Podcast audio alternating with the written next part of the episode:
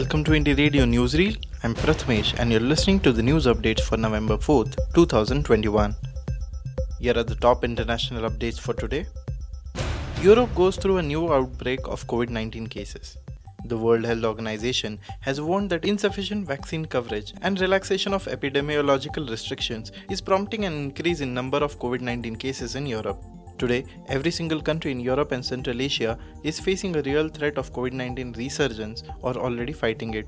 WHO Europe Director Hans Kluge warned. In the past week, 53 countries in Europe and Central Asia registered almost 1.8 million new COVID 19 cases and 24,000 related deaths. Cuba alleges it is facing CIA's most complex cultural warfare operation.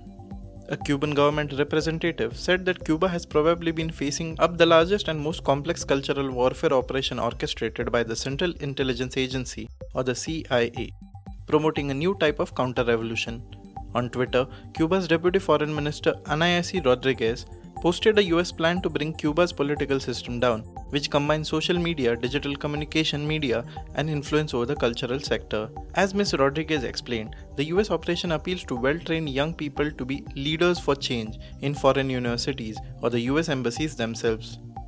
Iran says nuclear talks with world powers to resume on November 29th. Iran's top nuclear negotiator said on Wednesday that talks on reviving the 2015 Iran nuclear deal will resume on November 29th. We agreed to start the negotiations aiming at the removal of unlawful and inhumane sanctions on 29 November in Vienna. Ali Bagheri Kani wrote in a tweet later confirmed by the US and EU in respective statements. Tehran and six countries have already started to discuss ways to salvage the nuclear pact in April which has eroded since 2018 when the then US President Donald Trump withdrew from it and reimposed sanctions on Iran, leading Tehran to breach mandated limits on uranium enrichment in 2019. Chile's presidential candidates halt campaigns over COVID scare. Five of the seven candidates for the presidential elections to be held on November 21st in Chile announced Wednesday the suspension of their campaign events after the leftist Gabriel Boric announced that he is awaiting the results of a PCR test after presenting fever and cough on Tuesday morning. The ruling candidate Sebastian Sichel, the Christian Democrat and representative of the center left Yasna Provoste, the far right Jose Antonio Kast and the progressive Marco Enriquez Ominami cancelled their agendas until Boric's alleged contagion is confirmed or not.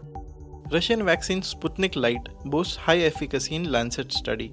The medical journal The Lancet published Wednesday a study by the Russian research center Gamaleya where it reports that the Sputnik Light vaccine has a high safety profile and induces a strong humoral and cellular immune response.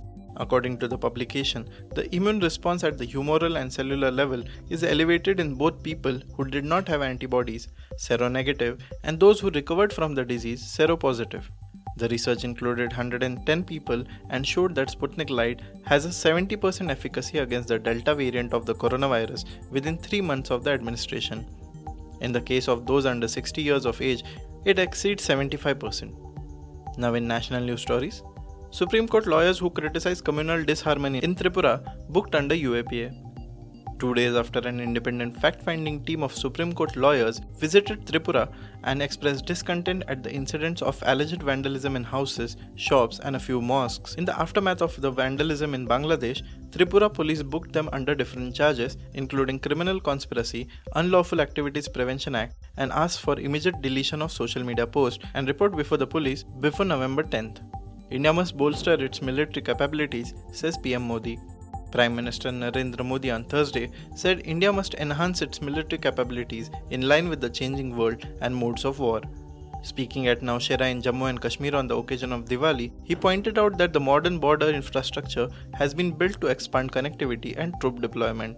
Highlighting his government's efforts to improve defense capabilities over the years, he said about 65% of the defense budget is being spent on the procurement within the country. India raises issue of overflight clearance for Srinagar Sharjah flight with Pakistan. India has raised the issue of overflight clearance for the Srinagar Sharjah flight with Pakistan through diplomatic channels and has asked them to grant them in the larger interest of the common people. Reports say that Pakistani authorities had granted overflight clearance to Go First flights to operate the Srinagar Sharjah sector on 23rd, 24th, 26th, and 28th of October. Subsequently, Pakistan put the clearance for the same flight on hold for the period from 31st October to 30th November 2021. Air Force approves Group Captain rank for Abhinandan Varthaman. The Indian Air Force has approved the rank of Group Captain for Wing Commander Abhinandan Varthaman, who had downed the enemy jet during an aerial combat with Pakistan in February 2019 and was held captive for three days, official sources told the media on Wednesday.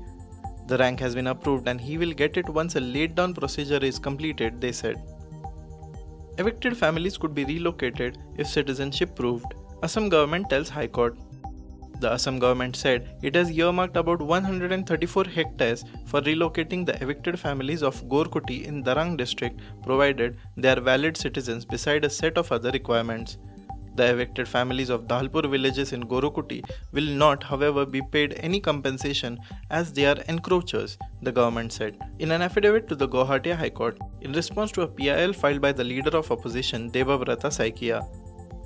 Thank you for listening to Indie Radio Newsreel. To listen to more news, audiobooks, and podcasts, stay tuned to Indie Radio or log on to www.indiejournal.in. Also consider subscribing to listen to our premium shows.